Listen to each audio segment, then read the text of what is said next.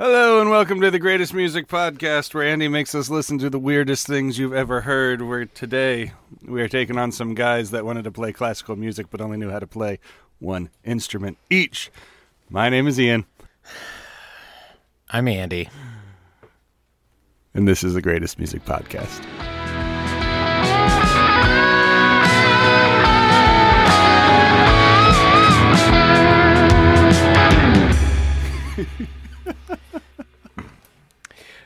So, about a decade ago, I just make this stuff up on the fly. yeah, I know. Okay, so about a decade ago, I had a second job where I worked at a grocery store, and I worked usually like six to midnight, and I was one of the only uh, responsible adults in the building. wow, And so they put that's not th- saying yeah. much. Well, there was only usually a handful of employees there. Like for a gigantic grocery store, there was maybe six employees overnight. Mm-hmm. Yeah. So anyway, I got stuck on cashier a lot after 10 p.m. And because somebody would, you know, be a second shift or a third shift person, and they would come in and get their groceries, and then they didn't want to have them go through the self checkout thing. Mm-hmm.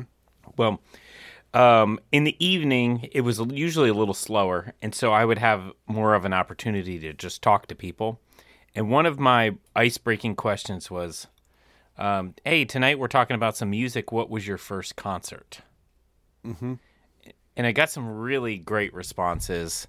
Um, there was a couple people, you know, Elvis was their first concert, the Beatles were their first concert, some Frank Sinatra, some tremendous ones. Uh, do you remember your first concert? Um, hmm. I don't remember which one was first. There was a period in my life where I went to a lot of concerts, and they're all kind of like locked in the same vault, if you will. And I don't Okay, know which well, one just came pick first. one. Pick pick the coolest one and just tell us. Oh, then. the coolest one. My first couple of concerts or were not that your cool. favorite or whatever. It doesn't matter. My first really memorable one, I went to see Phil Keaggy. Do you know Phil Keaggy? Yeah, the guitarist. Yeah, yeah. My dad took me, um, and it was the first time I saw a guy play with a looper pedal. Um, because it was just him. that explains so much. Yeah, he he just it was him, the acoustic guitar, and his voice, and this looper pedal, uh, and that I mean, Phil Keaggy is one of the greatest guitarists of all time to begin with. But I mean, he played he played everything from Penny Lane to Beethoven, you know, all the different parts, and just kept looping them and singing the parts over top, and it was it was eye opening experience for me. Hmm. Mine was Green Day at the Farm Show Arena in Harrisburg, Pennsylvania. Which will go down in infamy. because that they are well, Kiss. I think in the '70s was the reason they didn't do any more until the '90s, and Green Day is the reason why they don't do any more concerts. they Uh, were at like, oh, show there's a reason we don't do this. Well, they picked this anyway. Oh, okay. yeah, what do you expect to happen? Yeah. So all that then now to say, if it's someone that that's usually an opening question for people just to break the ice to get talking about things. And usually, if I have more time with people, the second question I ask them is if you were deserted on an island and you could only have one album with you. Uh-huh. That was a produced album. That was not a mixtape. It wasn't something you compiled. It could be a. What would your album be? And the album we are talking about today is the album that I would pick. It is called The Earth is Not a Cold Dead Place by a band called Explosions in the Sky. Oh. I apologize for everything that's about to happen. Desert, this is your Desert Island album. Yeah. You have this any is, album this in is, the world. You could pick any, Yep. and you go with these five tracks. Uh, yep. This is it's beautiful. It has um No, no, I don't care right about that. it. What, uh, contextualize this because this has to be about context. What was happening Uh, in just- Andy's life when this happened? Like when this album came out? Tell me about it. I didn't come out about this album till long after it was made. So, um, this album was made in 2003, 2001. Yeah, I think it's 2001 because it was just after it was just after the World Trade Center. Released in 2003, Okay. but the, all the production and everything happened in 2001. This is the out uh, the band's third or fourth album. They are a post rock band, even though they don't claim to be post rock. So post rock is like instrumental rock music. So there's no words. If you haven't listened yet, uh, forewarning, there are no lyrics on this. And I think that's why you hate it. Um, that's partly why you hate it. Um, because I was, I've been all over Reddit and I've had some interesting just articles that I've been reading and us as Americans in our current time, we have been so brainwashed into thinking music has to be four minutes, it has to be verse, chorus, verse, chorus, bridge, chorus, and it has to be catchy, and it has to have lyrics that touch your soul and make you feel good or make you want to dance or whatever that crap is. And this pushes those norms. Wait a minute. Just- just Back the train up. Oh, let me ask you. Let me ask you a serious question. What do you think Sure. is the last thing I listened to with my two-year-old daughter yesterday afternoon before we went to a birthday party? What do you think the last thing was that I listened to? It's you. I, I don't know. Is- Is it a kid thing? I'm not going to give you any hints. You just insulted my my musicality, saying that music No, has to I be four this is- minutes and it's got to be It's- this. It's got to be. It was a general statement of I was throwing all of Americans under the bus. Look, it was Beethoven's Second like- Symphony, my friend. If That's what we feel listened like to. You got thrown under the bus. I can't help that, I think you, sir. you were looking right into my eyes. You weren't saying all Americans. You were saying you, you fat donut eating, non coffee drinking, so and so sitting in your bathrobe downstairs in your basement. You couch critic. That's what you were saying. When, when have I ever said something like that you, to you? you not all at once. You've thrown those pieces at me before. Uh huh. Uh huh. Oh, okay. Uh, anyway, I love this piece whether you love it, and you you are not going to take it from me. so, Let it go. Um, I think the intro to this music, for some reason, I decided to watch uh, the Friday Night Lights, not the movie, but the TV, TV, series. Okay. They're both both based on the same thing. Um, I've never seen the movie, but I know the movie had this band heavily as the soundtrack. Uh, uh, and so did the television show. That was one of the major links. So it was the general plot and the music. So it was a football thing, and I'm normally not a sports ball kind of guy Not at all. but but it was that was just the venue to get the drama you know what i mean? It was a it was a drama show. It wasn't about football. Football just happened to be the flavor they chose to tell the stories in and i loved the tv show and i stayed up far too late nights binging episodes because you know they would cliffhang and you're like well i have to know what happens next and then the epi- next episode would cliffhang. Anyway the music stuck out to me instantly and i feel this music just tells stories and it could be whatever story not whatever story but it has a oh it's it's it's weird. It's open enough that you can put your story into it but then it can also be specific enough that it can be something. Like they had certain things that they had in their minds when they were recording this music and everything which we should definitely talk about it. yeah. Um and speaking of the recording stuff this was recorded in in done three days the whole album That's what they say. That's what they say. When I when I was What? doing my Wikipedia research on this, it seemed like based on the author's writing that he was not not entirely sold on the idea that it actually was done, but that's what the claim is. 3 days. And that's not hard to do if you don't have to have vocals.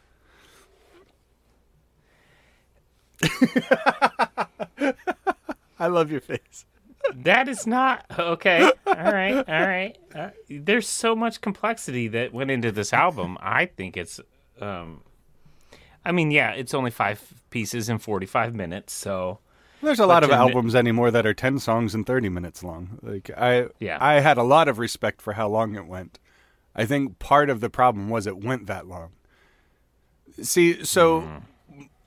My biggest bit of contention with this whole album is it it didn't actually go that many places.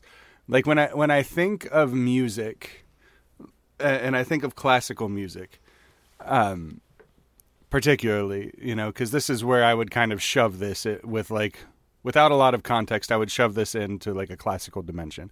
Post rock makes a lot of sense to me. I get that. Um, but for people that don't listen to post rock, think like classical music, modern instruments. Um, there wasn't as many twists and turns as I was hoping for, if that makes sense. Like, I feel like for the length that it was, it it sounded like they were writing a soundtrack, and I, and I feel like there's a difference between a, a soundtrack and and a standalone piece of music, because the soundtrack it is meant to support something. Yeah, well, it was. They claim that it was a soundtrack in response to the crises that life has been given to them. Yeah, so there's there's five guys in this band, right? Yeah, there's three guitarists, a bass player, and a drummer. Yeah, yeah. I, I mean, their life must not be terrible. like I, I, I'm still like I, I just keep coming back to this idea. There's 45 minutes of music, and there's five songs, and I know you said in the beginning that hey, there's not a uh, like they're not doing verse, chorus, bridge, chorus, and I get that, but there, there, There is flow. there is flow Sure. to it. Yeah, and There's a formula. yeah, and it for sure. and it's a nice flow and it's a nice formula. I I get it. I just think they spread it out so far that there's not for me there wasn't enough going on. Um to to sort of justify that and I'm not talking about that from like a layers point of view. Like there those three guitars are always doing something um and they're doing something different. But I and they're interweaving each other throughout Yeah. the whole album and sometimes they're separated and sometimes they're weaved together and sometimes they're playing off each other and then sometimes they're even sort of clashing just enough to feel uh, like a dissonance or to build a tension but yeah i see or you for, or for some people to say, why didn't they just delete that section? no. i think i think it was all purposeful it was Oh, sure. the i mean yes okay i will give you it is sort of formulaic and it, each song sort of has the same flow it's start with a, um a an idea build it Yep. Build it to the get to a point get it bu- build it to a point of tension then release it and then try to resolve it back to the beginning piece mm-hmm. Yeah, and and that's that's that's I think fairly typical of of this style of music and the purpose of this kind of music. But but and classical music does that too It does. they just do it with more complexity and more pieces there you go. More complexity. I wanted more complexity. Like I I wanted something to hit me out of nowhere. This this flowed way too much for me.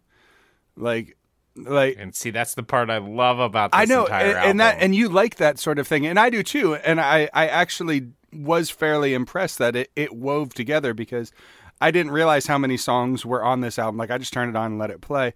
I didn't know when one song began and one song ended, and there's a beauty. there's only one transi- There's only one transition where you're like, oh, they switched to a new song right there yeah, but it and because they switched keys. Yeah, and that and that's really like it.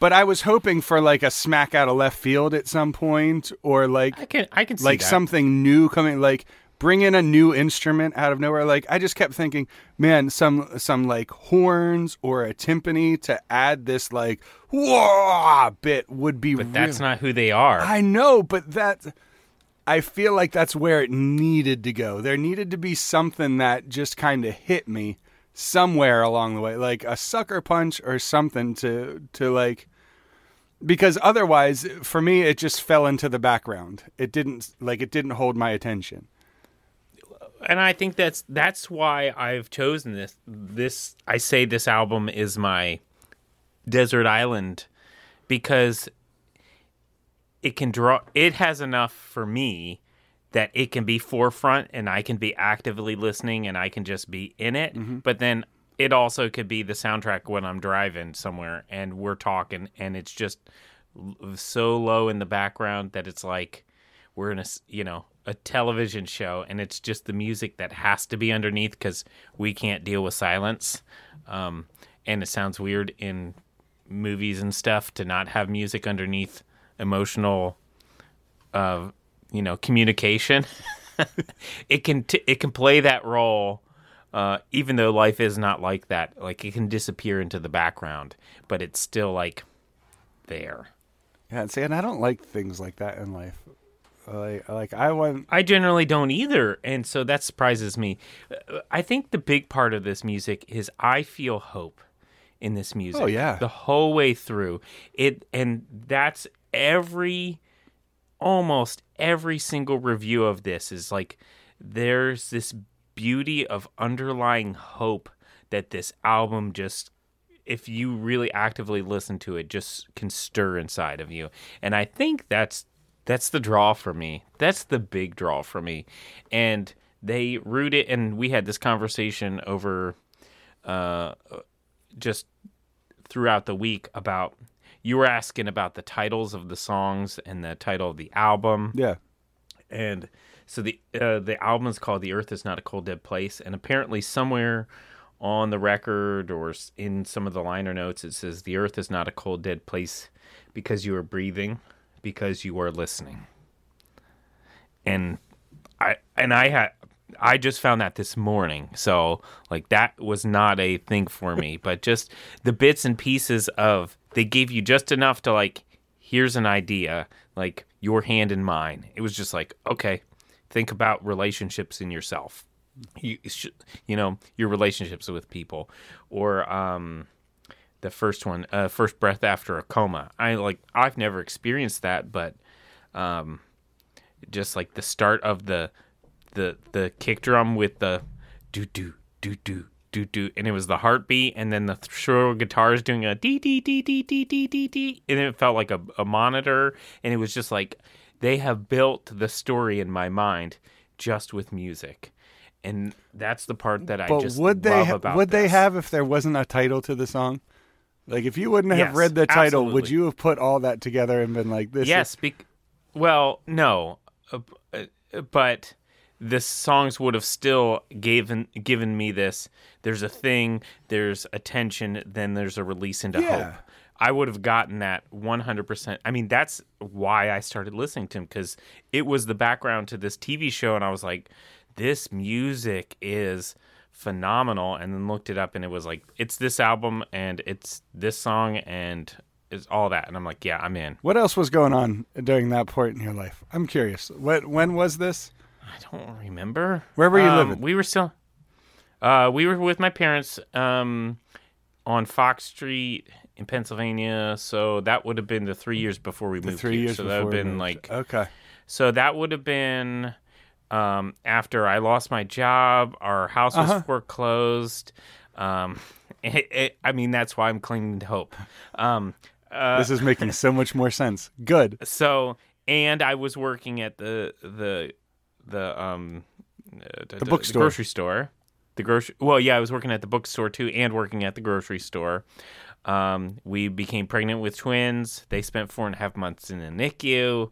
Um, it was either before or after they came home. Uh, it was us trying to plant a church in Nashville and that falling apart. It was just searching and then winding up having to work at a hospital in insurance verification uh, and scheduling. Um, and so yeah, I guess I'm fighting off nostalgia monster pretty heavy here, but it, it has grown. Be like I don't associate that. I I had to like I don't think you have to. I I think it's this this was exactly what Andy needed at a certain point in his life. And so it will always be exactly what Andy needs because Andy's made it through the crap into a spot where the the hope has prevailed. And and this this reminds you of that. And that's beautiful. Well, it always has, and I and I mean that title, "The Earth is not a cold dead place." Like mm-hmm. I believe that even after life has kicked the crap out of us multiple, multiple times, you can still come out and go, no, it it is still because we are still breathing, we are still listening. You know, it's still beautiful. It is. It is. I get it now. Okay, I get it. All right. So let let's talk about the instrumentation because right, this so this was I- another bit of contention I have with this as a piece. Okay, so I also have to remind you. So as a guitar player, Strymon Electronics, the guitar pedal, you know, Big Sky and all those, they're a big pedal company for all you listening. A guitar pedal company. They didn't start till 2009. Okay. Okay. So they're not using any of their equipment. So any guitar you hear that has a delay or a reverb or whatever, and it's a professional, 75% of the time, I would say, there's a Strymon electronic pedal on their pedal board. These dudes were not using that. They were using the cheap junk that we were using. they the most advanced pedal was the Line 6 DL4, the Green Beast. You know which one I'm talking about? There's still a place for the Green Beast on almost everybody's pedal board. I love I that I had thing. one for a long time, and I wound up getting rid of it and went to the carbon copy because that was the only setting I ever turned the DL4 on. Okay. So I was like, why do I have this gigantic thing when I can do it in a, in a piece that's this big? Because that's the only del- delay that I prefer to use. Um, and they didn't they didn't have pedal boards. They never had pedal boards. They would throw all their crap in a suitcase and pull it out and just lay it down on the floor of the stage and hook everything up like we used to do back in the day before you didn't know any better. And it's just beautiful. You you love you love that story. That these are the guys just doing the best they can with what they got.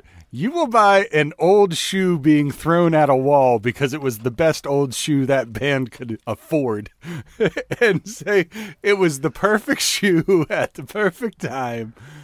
Yeah, I'm not worried about the tones that they picked. They wouldn't be the tones I would pick a lot of time. My my frustration came in with this is this is solely a music album. And there is so much more you can do with a guitar to to get sound and feel out of it that just wasn't there. They were they were very static sounds. They were good tones. Don't get me. It's very static tones. The tone itself wasn't changed or manipulated throughout the sound by the way that they were playing it.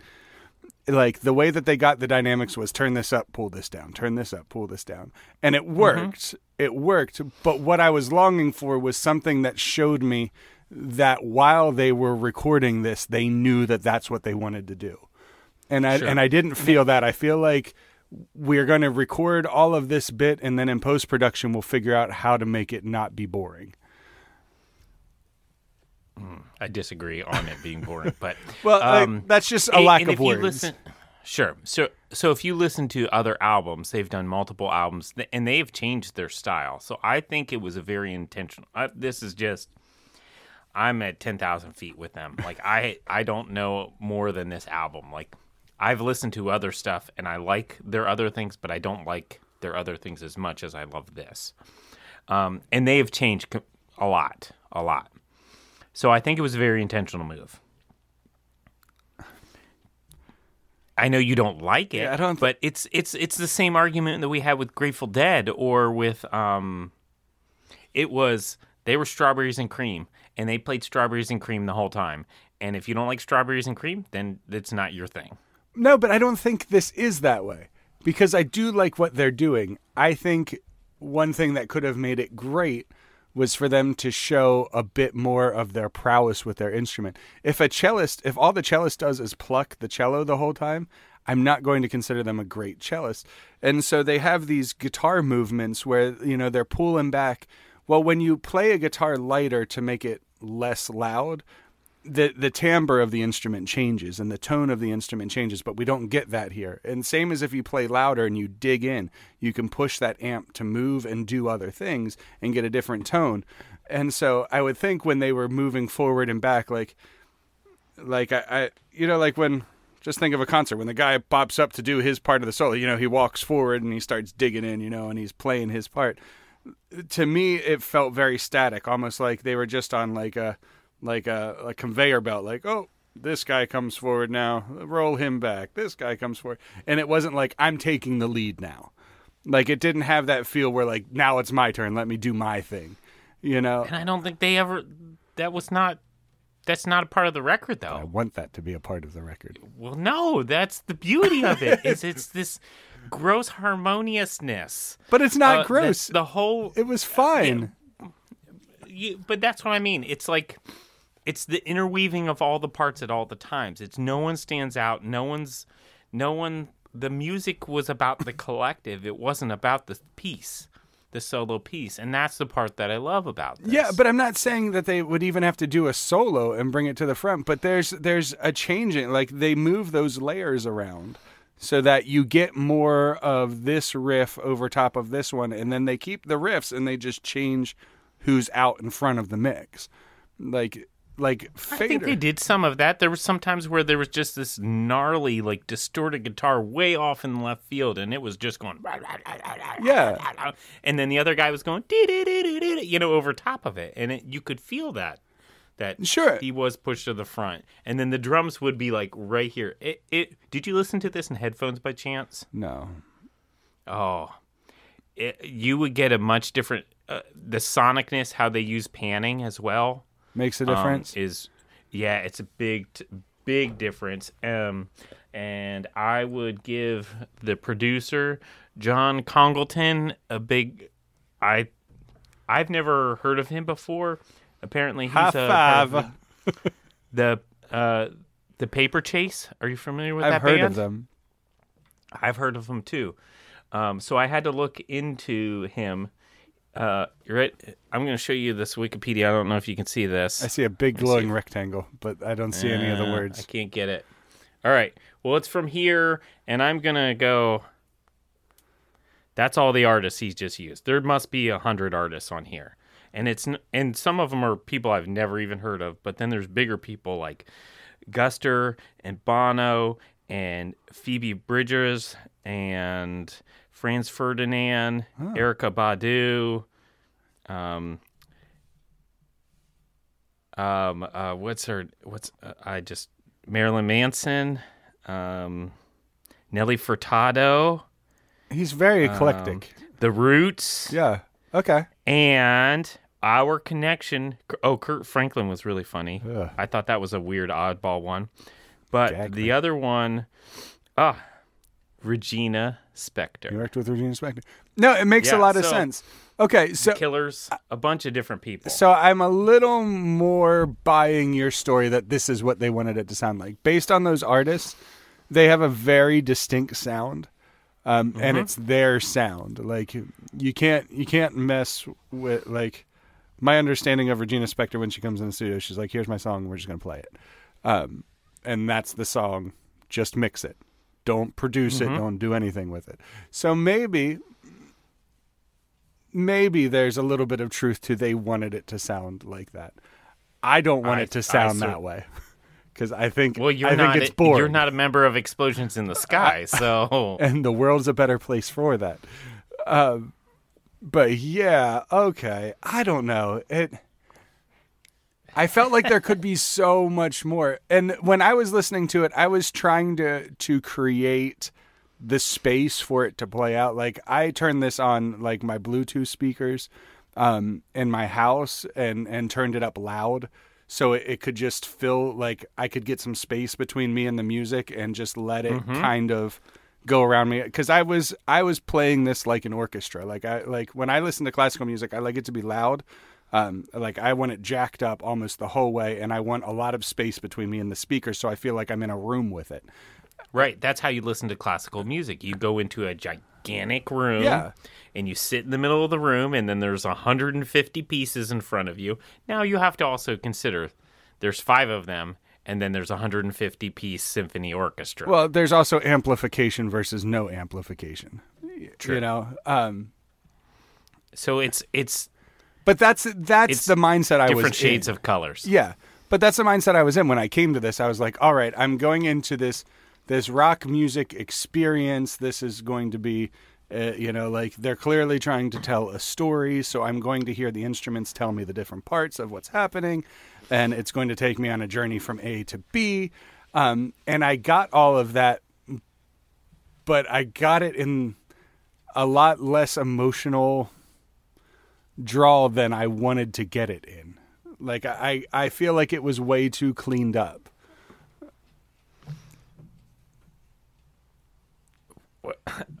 Okay, I disagree. I don't. I know, I know, and and I don't, I don't think that there's a way. But I think a large part of this is this this album is you. Like if if I had to give a, a personality to like Andy's spirit band, like th- this would be it. This fits so much of your story and your life and and your drive of where you're going.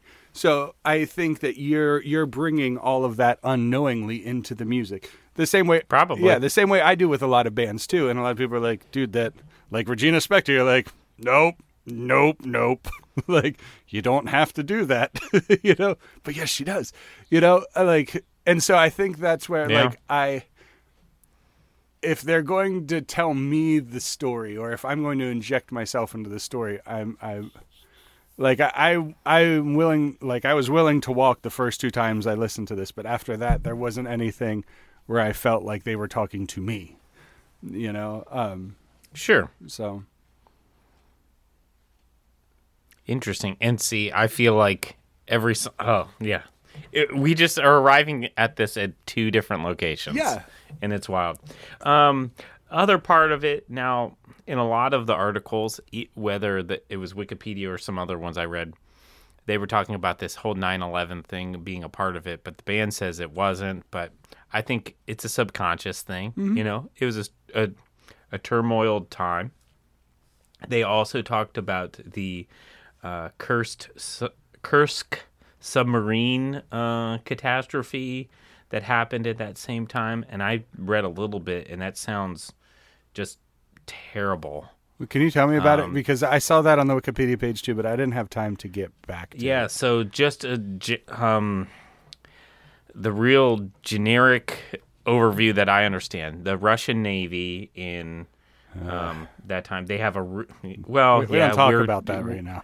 uh, well, we are because it comes back around. They have a very big ship called the Kursk, so it's K U R S K uh, submarine. It's one of the biggest submarines, I think, and so it's, it's it was able. They were told to keep um, active bombs. I think they were one of the few um, vessels that were allowed to keep them at all times.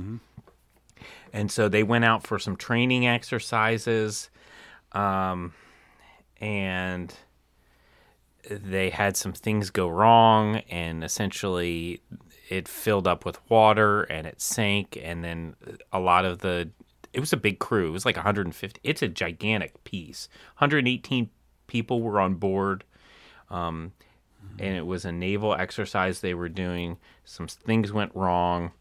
Um, things were initiated. They got sunk to the bottom of the sea, and a bunch of the guys got to go up in the front, and they were going to be in the front, you know, because they're partialed. They have like different. Um, I don't know, chambers, I guess it would be. And they rushed to the front and they survived there. And then something else happened and it ignited all the oxygen in the vessel.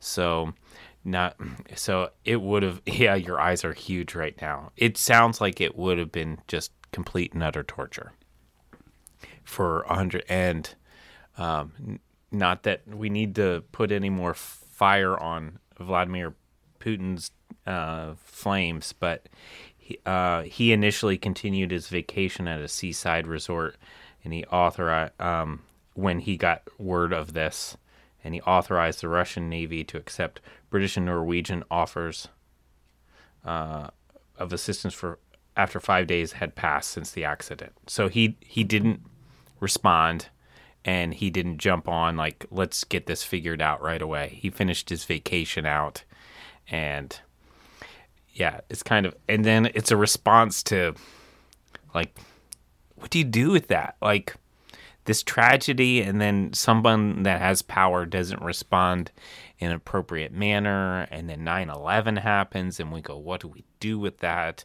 And I think they all had just you know personal lives as well. You know, they would have been young 20 somethings, I think, at this point in time, dealing with developing relationships with people as, as an adult, which you know is a weird thing to be doing, and to initiate uh, love relationships with people and have your heart broken and all of that. And the response is the earth is not a cold dead place. I love that you've cried twice now. Shut up, I'm not crying. My voice has gotten broken up, but I'm not crying. I, I just think it's that's magical. It is. for all of that to be. Uh, I was having a conversation with uh, a friend of mine. I'm on a board, uh, this cycling without aging. This like bike that we, it's a tri Yeah, bike. and your big tricycle. that need. Yeah, and we need we give rides to people that can't ride bicycles anymore, and just to give them an opportunity for freedom and all that kind of stuff.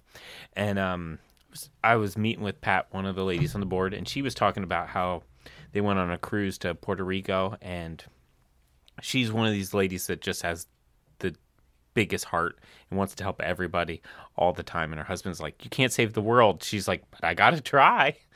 And um, she was like, "It was." It was really difficult for her to go, and it was like, oh, you're in this tropical oasis of beauty. And then you turn and you look 45 degrees this way and you see people living in utter poverty and in their own filth. And then we look past that and we turn another 90 and then we go back to the tropicals you know? And she was like it was nearly impossible for me to enjoy the beauty because I saw the disaster next to it. And so it's that both It's the Joshua that tree I- by U2.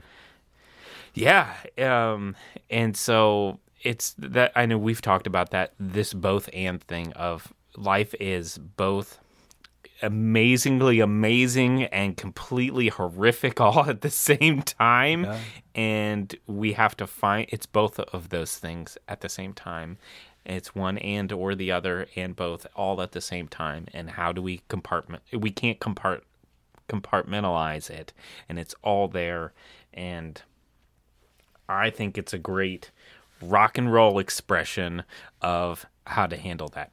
And I think that might. I get your classical comparison, but it's not the same thing. But it is the same thing, but it's not the same thing. You know what I mean? Like, I don't think it's. If you told somebody this is rock and roll classical music, I don't think that's a, an accurate description. I really don't. It resembles it at some point, but it's not that. Like a bobcat and a lynx. I don't know the difference, so I'm going to take your word on it. And I think that proves the point. All right. So, is the album technically great? 100% heck yes. It is beautiful. You don't hear clipping No, in it. I heard some The cymbals, the cymbals get a little crispy. they get a little crispy and there's there's a general a few times when it gets loud. I I you could definitely hear the compressor kick on hard. That where it was like boom, like no, like and I worry about that. It was recorded in a basement. It was recorded by people that had no money and were working jobs. So this was, this was the best boot that they had to hit the floor with. I get it.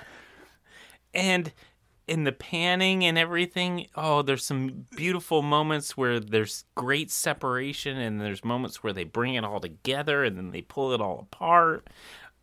Yeah, No amount of icing good. can make a shit cake taste good. No, I've heard no, that no, before. No, it I've is not. No, it is not. I don't No, know. I I have some issues with with It does have some issues. I will address that there's sometimes where it does feel like it gets squished. yeah, hard. Painfully hard. Turn it up loud and it will hurt you. But I hmm. but I think I'd catch think that, did you? that's not enough. I don't think that's enough to take its greatness away. Because everything has flaws. I don't know. Regina Spektor is pretty perfect. Pretty perfect. Pretty perfect. Well, I mean, we've talked about this so many other times that people they have it's perfect, but there's no feeling, there's no thing behind it. But the music's technical. Adele, it was perfect. It was 100% perfect, and I think this was the good balance of it was as perfect as they could get it. See, and that's why I kind of disagree because the playing doesn't change. The playing's very static, uh, and I, I don't know. This is the first time I've actually felt like I had good reasons why it wasn't technically perfect. like it, the microphones were in the right place. I get that, but but the technical precision of playing it, I don't think was there. I, I, I I don't know. There and there wasn't like a we're in a whole room and the take gelled together kind of feel either. They were very distinctly recorded bits, like tracked out. It wasn't wasn't like uh who's a whatsy that we listened to way back in the beginning, Grace Potter, where you expect the mistakes to be there because they did it as a take as a band, or like the Beatles did as a take as a band. I I can't. The Joshua Tree was the same way. Too. Yeah, I can't I can't do that here because it was tracked and so it it should i don't know. I can't i can't go that far. I can't. Just because there was some moments that were overly compressed. i think overly compressed and and there was some like some of the stuff distorted. It just and i don't think it served the song. I don't think it made it any better like because sometimes you can distort and overdrive what you're doing and it serves what's going on. To me it didn't. To me it was one of those like ugh ugh you know it was cringy feeling. And see, I thought that was the tension that they were bringing to the to the album. yeah but i i don't the reason i don't feel that way is because i don't hear it any other points along the way. I don't hear it ever happen with the the guitars never bring it like that. The bass never brought it like that to me it was a mistake. Like it, it was ah we already tracked the drums so we can't go back for it you know? Like we don't have a budget to go back and get that cymbal hit correctly you know or to retake that. That doesn't mean it was played bad but it wasn't captured the right way. And and they were going for the correct kind of cat like i don't know. I don't Okay, we will have to pass on it because we disagree. All right. Is it emotionally great you go first Uh, you know what I'm gonna say? Yes, 100. percent It's emotionally. I feel all the things when this when this I listened to it again this morning because I woke up at 5:30 and I couldn't go back to sleep and I put my headphones in, I noise cancellation headphones, and I just laid there in bed and listened to this whole thing, and I felt all the things. Yeah, I'll, I'll definitely go with you on this one. I the first couple times I listened to it, I was like, I totally get it. I get the story that they're telling me without having to be an exact bit of time. It didn't last as long for me as I was hoping it would. But yeah, I, I think for people and to do it with no lyrics either to give you no context to do that all through the simplicity of the guitars it's something. I, I think I think I, and I think in some ways it's it's um it can be easier without lyrics too because then they don't have to match. Like things don't have to add up because you're really leaving it open to interpretation which is why I wanted the technical side to be better. But yeah I get it. Like there's a story there. I love the arc and flow. I don't hate this as much as I'm I'm pushing back on you about it so please don't feel it. Like I would give this like an 80 out of 100 um but yeah That's, uh, there is no amount i know i got butt hurt when you hated ozma but i realized that was a very a very niche thing you there's nothing you can say that will make me offended over this album Okay. Packaging. There's no part of the packaging that was done wrong with this. I love the cover, and the cover has been ripped off so many times now. Um, the cover's fantastic. And, I think the cover portrays what they're doing with the music, which makes it helpful. It makes me believe that what they were doing with the music was more intentional. Um, because it, it, it almost had a psychotic feel to it. You know, like like somebody grinding it into like a jail cell, which I know it doesn't look like that, but that's the impression. Like, just I'm going to write the night one more day, one more day. Like, just keep going, keep going, keep going. Like, there's a there's this internal drive, whether it's born out of frustration or hope or or whatnot. I I loved the cover for that. It gave me so many different ideas. I could have that in a you know a fifty foot by fifty foot frame on my wall and just look at it. I would love, I would love to have that as an art piece. Yeah. Yeah. Uh, Esteban Rey was the guy that designed the cover, and um, Hrasky, he's the drummer. Christopher, I think was his first name. He says um, that the way we could kind of imagine that it was written by someone who sees all the horror and terror in the world, but who is also trying to look at all the wonderful and beautiful things. And so they said it was sort of like um, uh, like a journal, someone like just completely trying to convince themselves Yeah. of this thing. Uh, and the inside sleeve, which was uh, like a bush with doves flying out of it, a sketch of lifeless autumn, autumn, autumnal. Is that how you would say it? Autonomous, autonomal. No, it's it's autumn with a l on the end, so it's autumnal. Autumnal. It's autumn leaves. Okay, Of- of the time lifeless period of autumn autumn. leaves. yes.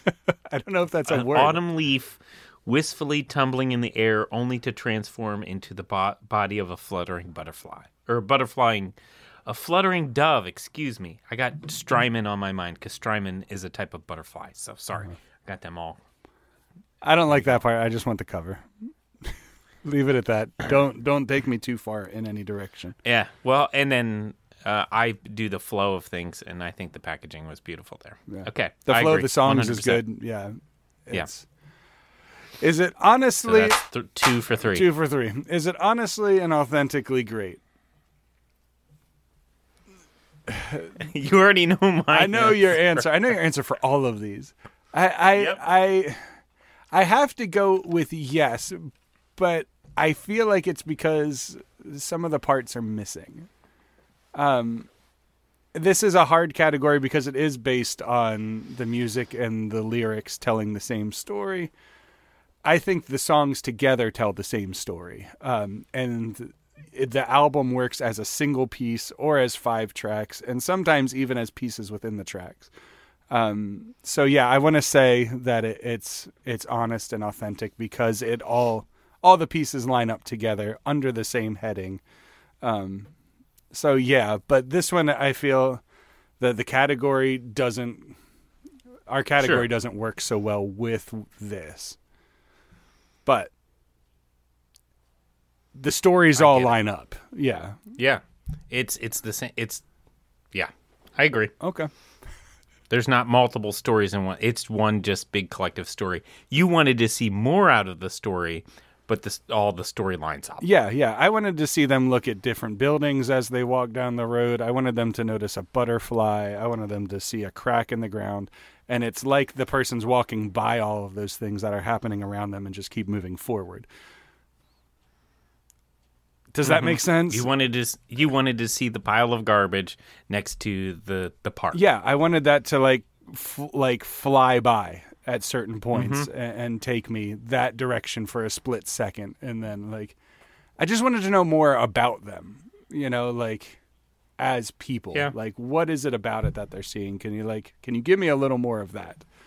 Um which Did, which I did you watch the con? Did you watch the concert? I, I watched you? like the first 10 minutes of it before Maggie was like, "Hell no, we're not doing this." Put on bubble guppies. Maggie was over this album pretty quick. Well, because it's it's niche. It's it's niche for sure. Not everybody's gonna like this album, but for the people that like this album, they love this. I mean, Yeah. this has been critically acclaimed. Of this is sort of put on the top shelf of what post rock is, even though these guys will deny it to the hilt. Oh, that's part of their this mystique. has this is um this is the quintessential album for post rock. No. I can see how it gave birth to a lot of what I now think of when I think of post rock. Like I see the foundation for some of this.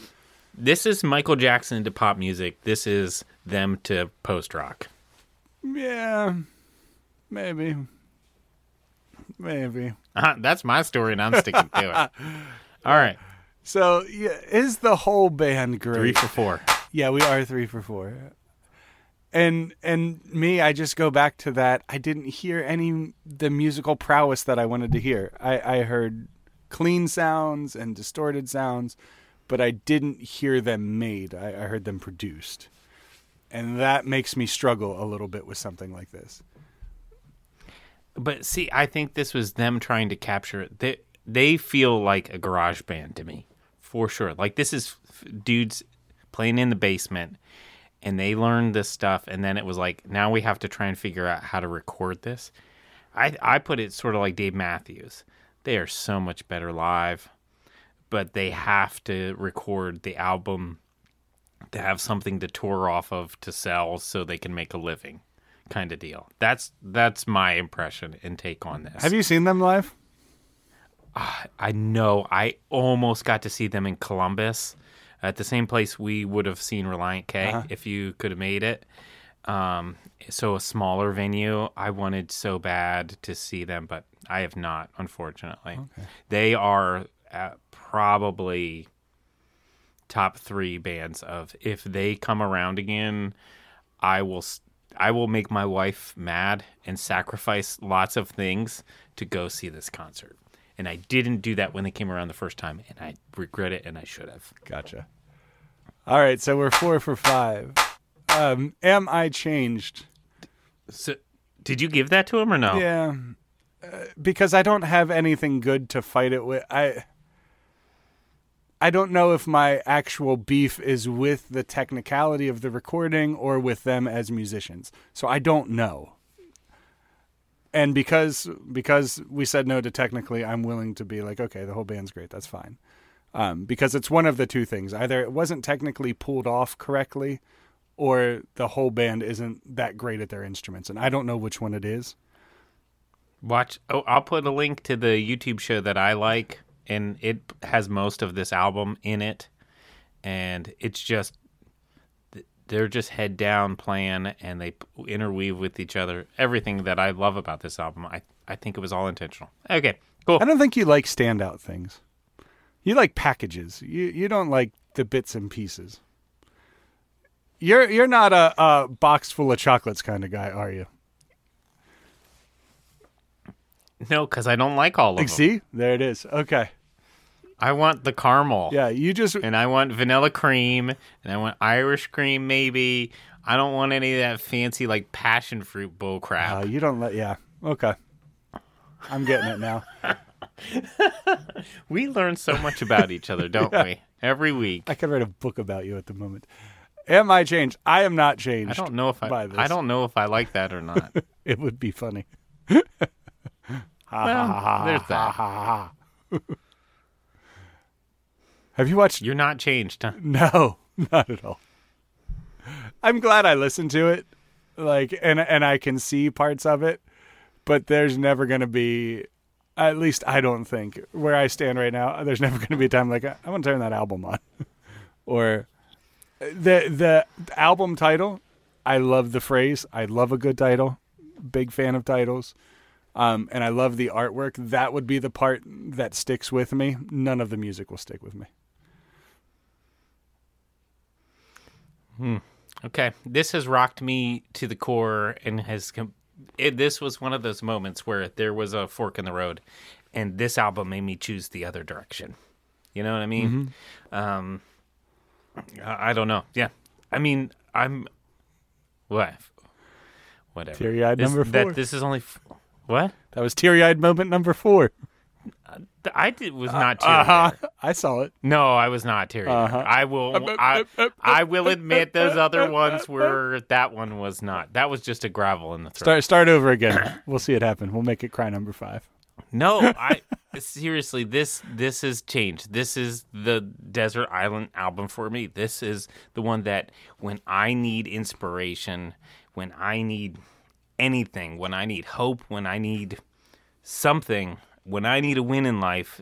Okay, don't you dare. I didn't. I stopped myself. This is the album I put on. This is Jan Wiedemann's Carole King Tapestry. This is my this is your Regina Spektor album, whatever it is. I don't know which one you p- prefer, or is it the whole collective? this is my album. I would say if you and if you go on hold, so maybe this will give you some context. My next like favorite full album from start to finish, it's a collective piece, would be Pink Floyd's Dark Side of the Moon. Once again, it's the big package and it's the journey and the flow.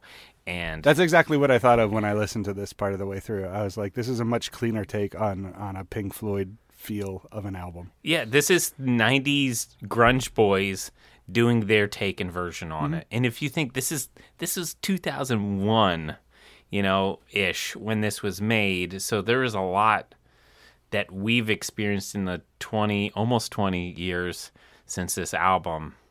Yeah, next year I wonder if they're going to tour next year and do a 2020 year. Ooh, I will cry. if I, see them play this live, I will be crying. And that'll be our first video episode of the Greatest Music Podcast. Uh, well, thanks for going on the adventure with me. I uh, I know you don't like it, but I do. Oh, I don't. I didn't dislike it by any stretch of the imagination. I just, I think I came knowing how hyped you were about it. I came in with much different expectations, and they weren't met. And that might have been my fault. But it's life, you know. Yeah. When your when your best friend comes up, is like, "Dude, you have to listen to this. This is something," and you're like, "I." Yeah, it's it's music. Yeah. It's well, hard. I mean, we talk about the things that we love, right? Yeah. You know? When, uh, like, I went to Indianapolis and probably had the best taco of my entire life. I'm not going to not tell people about that. Paco's Taqueria, Southport, Indianapolis, if you get the chance. Order the tacos El Pastor. It was phenomenal. Horchata, eh. But the taco was well worth it. See, and there's a whole sermon series in there. If there's something I love, I'm not gonna talk. I'm not gonna not talk about it. Case in point, That was the- tacos. That, yeah.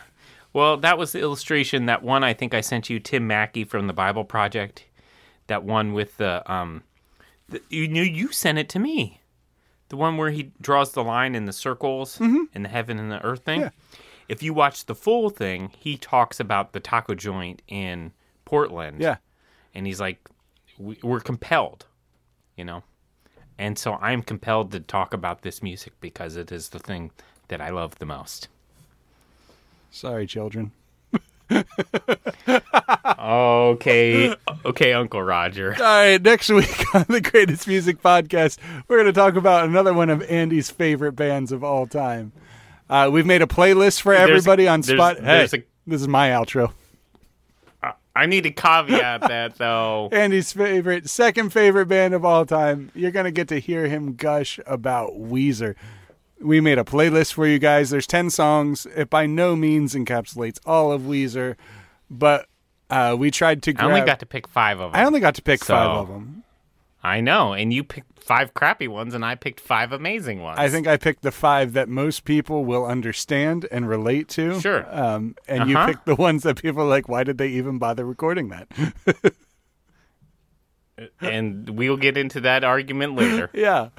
Um, so hit us up on on Facebook and Instagram, not Twitter, not. Don't worry about the knots. Just uh, the Anchor website and leave a review, um, and things like that, so that we get into algorithms, and so that more people find our our web space and songs and music talking. Thank you. Good night. I love you, Ian. Love you too. I'll see you in the future. We'll see you in the future.